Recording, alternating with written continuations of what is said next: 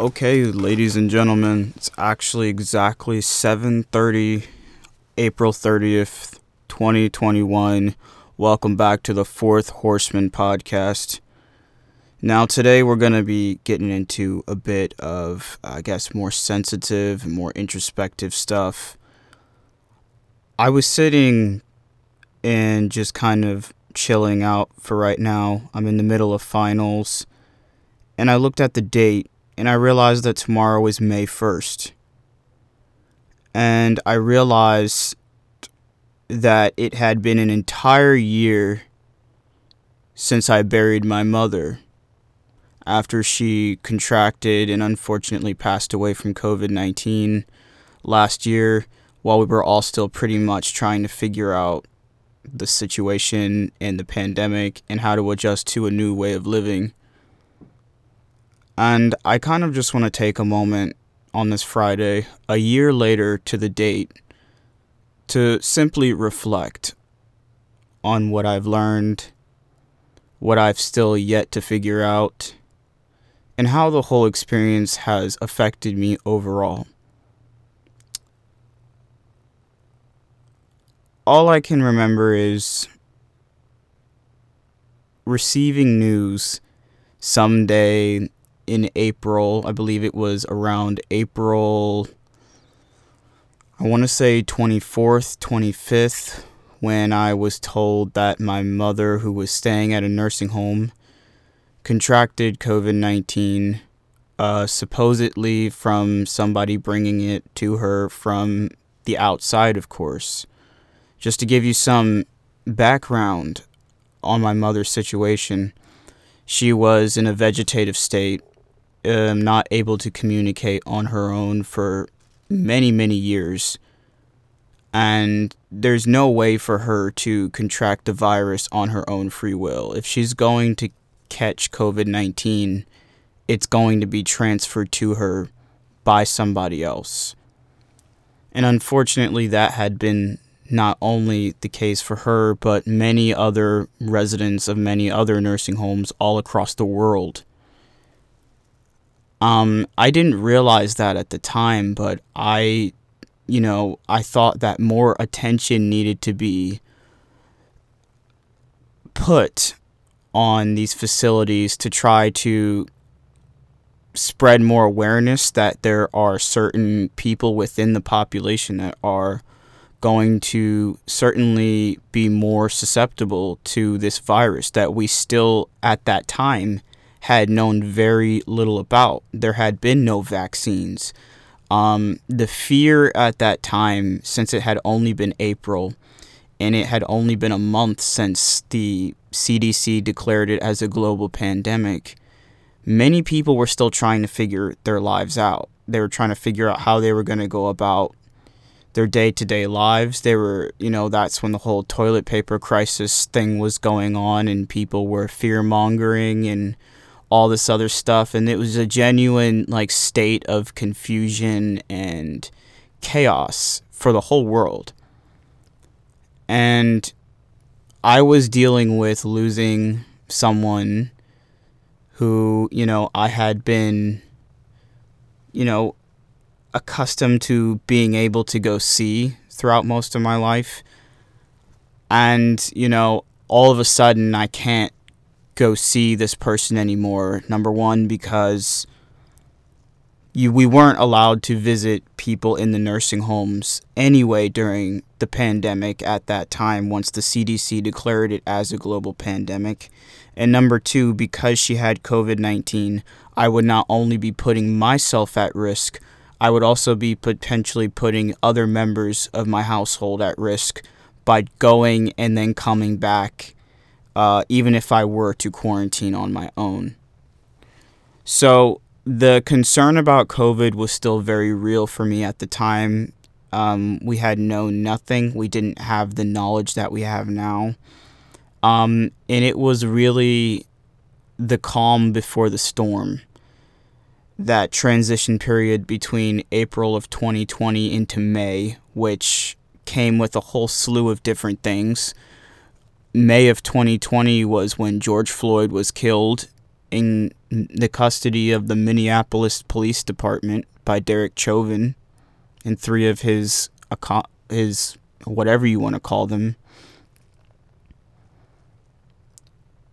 And then the whole it seemed like for me at least between April 30th, which was the day I buried my mother and I I I can't make this up. I quite literally watched her casket being lowered into the ground. And I'm going to get back into that in a minute and like talk about the whole experience. But like that whole time period between April 30th and May, somewhere in May when the whole situation happened in Minnesota and then the rioting and the looting and the constant media coverage and everything else. It just felt like, in my mind, it kind of felt like the world was coming to an end, if I'm being completely honest. And I'm so thankful that I have learned to cope now, a year later, and I have a much better understanding of a few things. Number one, I understand very well how people function. What do I mean by that? When my mother caught COVID 19 at the nursing home she was staying at, there was no transparency, there was no communication with the family, um, besides telling us that she caught COVID 19 when I called and asked to speak with supervisors and members of their members of their staff, I was told that no one was available to take any sort of calls or give any sort of comments on what was going on.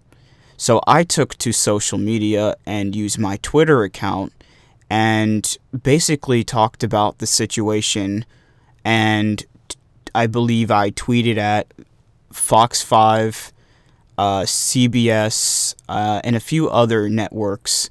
And lo and behold, I receive a reply from a Fox 5 reporter by the name of Stephanie Ramirez, who was a reporter for Fox 5, and she covered the story. So, my story of, you know, becoming so distraught and torn up after just hearing about my mother catching COVID and knowing that the members of the administration at these facilities were not being transparent, they were not giving any sort of data or statistics. There was no contact tracing at this point, it had yet to be developed. The virus at this point had quite simply become uh, a, a, like a, a wildfire uh, that no one could contain or manage or put out. There was no way that we would understand who was infected. Um, the testing at this time hadn't even been developed. I remember waiting on them being able to develop an effective and accurate test around this time. And now we're sitting here April 30th, 2021, and we have full vaccines, and the world is planning on going back to normal for the most part this summer. So I I feel like in the past year I've been through like a whole cycle of life. Like watching the world quite simply fall apart and I've witnessed myself coping with that. I've witnessed other people coping with that. I've been very observant of certain behaviors that people exhibit in certain situations. And I think I've gained a lot of insight into grief, how to cope with pain, how to express resilience when it's necessary and how to move forward from a very unfortunate and tragic situation. But it took a year, you know, it took a year of quite literally having to process the grief, the trauma, the anxiety, and the uncertainty that many people would relate to at that point in time around April in April going into May of 2020. So, I'm going to take a few steps back. Fox 5 covers the story. The story of that incident where I was able to get a hold of the networks to put some eyes on this situation, maybe to hold certain members of the administration accountable. It's like, yeah, we might not have the contact tracing, but you need to be the front runners. You are responsible for these people that are in your facility you have an obligation to them and their family to do the right thing and openly communicate with everything you know and be completely transparent. And I think that whole idea was what was the mainstay of the whole story that the network had picked up.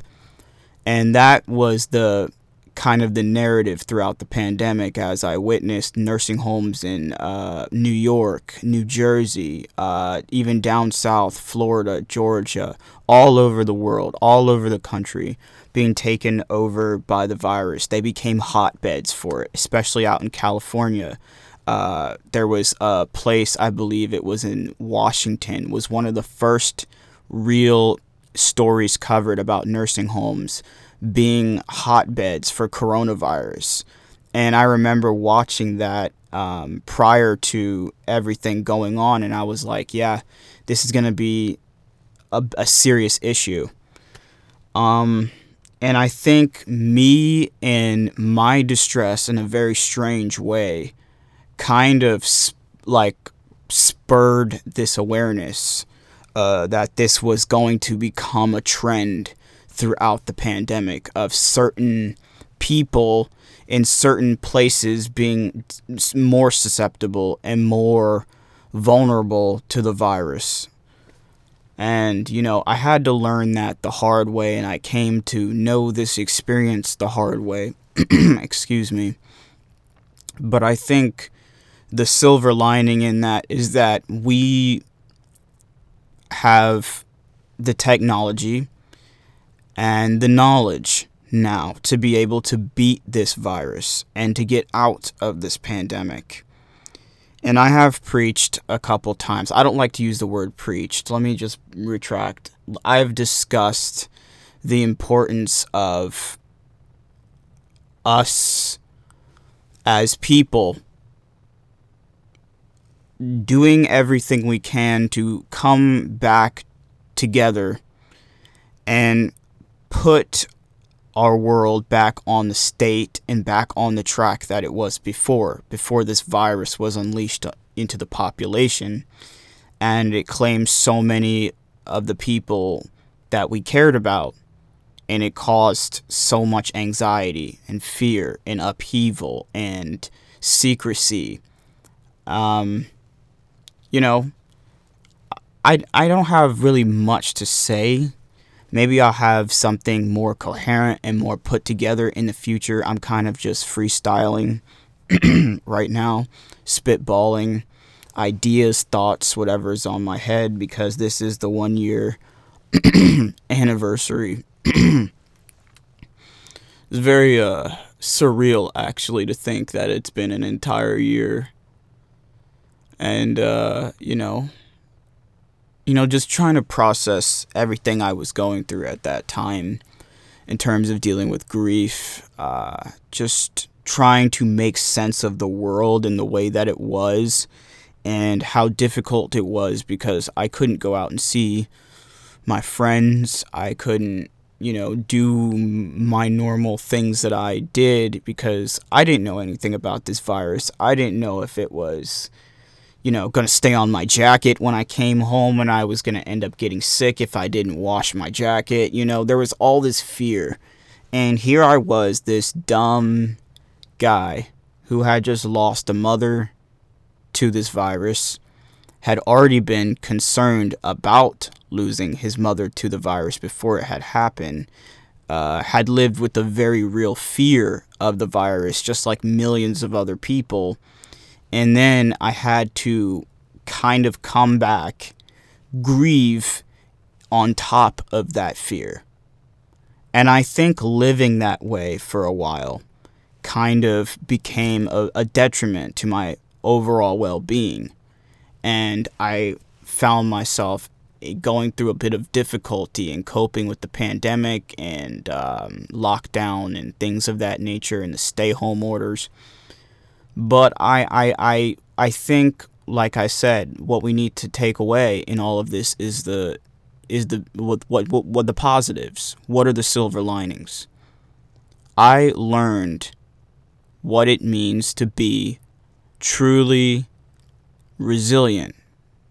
I'm not saying that I am the most resilient person. I have my moments just like every single other person on the earth. But what I will say is that I had my moments when I really was convinced that this was the world coming to an end and this was a sign of the times. Uh, the end times is told, uh, I can only speak for myself, Christian faith, and say that this was the sign of Jesus about to make his return to earth. And maybe it still is. Who knows? I'm not going to get into all of that. But I was convinced that the world was basically on a downward trajectory. And that thought in my head while I was grieving kind of instilled this really terrifying sense of panic. It almost caused me to have an existential crisis. You know, because I was thinking about my life. I was like, what am I going to do? I'm only 20 years old. The world is falling apart. People around me are dying. I can't do anything. All of the things that I usually could do, I can't do now. I felt like for the first time in my life, I can say this honestly now, I felt like I had no power whatsoever to do anything. I felt like I had no control over anything. I felt like everything was at the mercy of this virus. I felt like nothing was certain. Nothing. I couldn't make sense of anything. But over time, of just going through the motions quite honestly and, and having moments where things were just not the best, I picked myself myself up. I looked towards the positives, talking to my friends, getting out when we were finally able to and realizing that even though I had witnessed so much tragedy, even though I had witnessed my fair share of hardship, there was still life to be lived. There were still opportunities in store for me and that things could get better. In this mentality, this this thought process, it started a couple months after I lost my mother, believe it or not. In a very strange way. My mother catching the coronavirus and passing away from it in the way that she did was kind of the the the spark, the the jump start I needed to wake myself up into an appreciation for my life and what I had and simple things that I probably took for granted every day before I was told I couldn't go out and do things and I couldn't go see people and I couldn't do this and do that. And it woke up this side of me that was just so appreciative and grateful to have breath in my body. And it was the most powerful like experience that I've probably ever been through. It was the most difficult and the most eye-opening thing I've I've been through in my entire life. Um, you know, I it just it was you know you have your troughs and your peaks in many journeys in life. You know, those troughs are rough and they're bumpy and they're dark sometimes. And, you know, I was there. I've been through many of them, but I've always climbed out to find the peak. And I think, you know, this whole experience, like I said, has just made me a stronger person, if I'm being honest. It's made me more grateful, more appreciative, and it's, it's, it's made me appreciate the memory. You know, I used to be so torn up about never seeing certain people again and knowing that that is how my life was going to be until I I died. And now I can just look at how this person's legacy is, what this person meant to me, what this person stood for, and I can use that to build a life or set a foundation for a life of my own. And that's what refutes and negates that voice in my head earlier on in the pandemic that told me that this was it for us. So I don't know if this is like coincidental or whatever. I don't know what prompted me to really sit down and talk about this. Oh, I do. It's the anniversary, as I mentioned in the beginning of the podcast. But I just want to let y'all know that I've been there. I've been through some shit. I've gone through some shit. I'm still going through some shit. But I can tell you that it does get better. It really, really does. And this is coming from somebody who would have told you to go to hell pretty much if you told that to me. Um, so I hope that you can take that message of encouragement and positivity and just be able to take my story at least and understand that there are people out here that have struggled. There are people out here that have gone through really hard times and they've made it out the other side by the grace of God.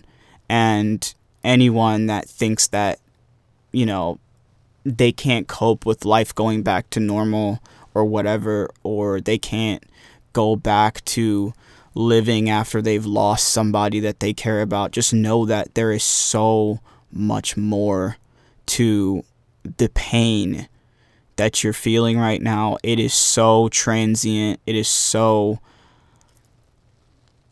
it it's it's not temporary, but it it's not forever either. And I think that is the main takeaway from this whole experience that things do get better and that even after the storm passes, we can all come together, or at least we individually can come together and be grateful and learn to heal and I think that's just where I'll leave you. I think that's honestly what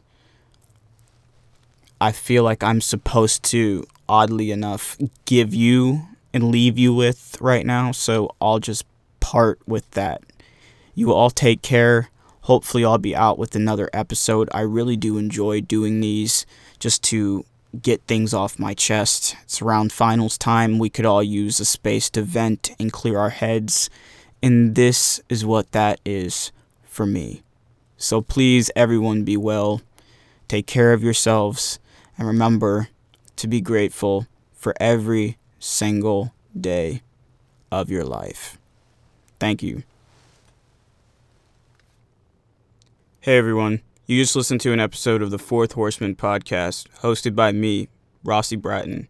Be sure to go check out my socials, especially my Instagram and YouTube. My Instagram is rb.iv, and my YouTube channel is my name. That's R O S S I E space B R A T T E N at youtube.com. Thank you once again for listening, and be sure to check out all of the other content we have here on this page on Spotify. And be sure to follow us as well. and I'll be making sure to drop as many tracks and episodes as I can as my semester comes to a close. Thank you once again, and take care.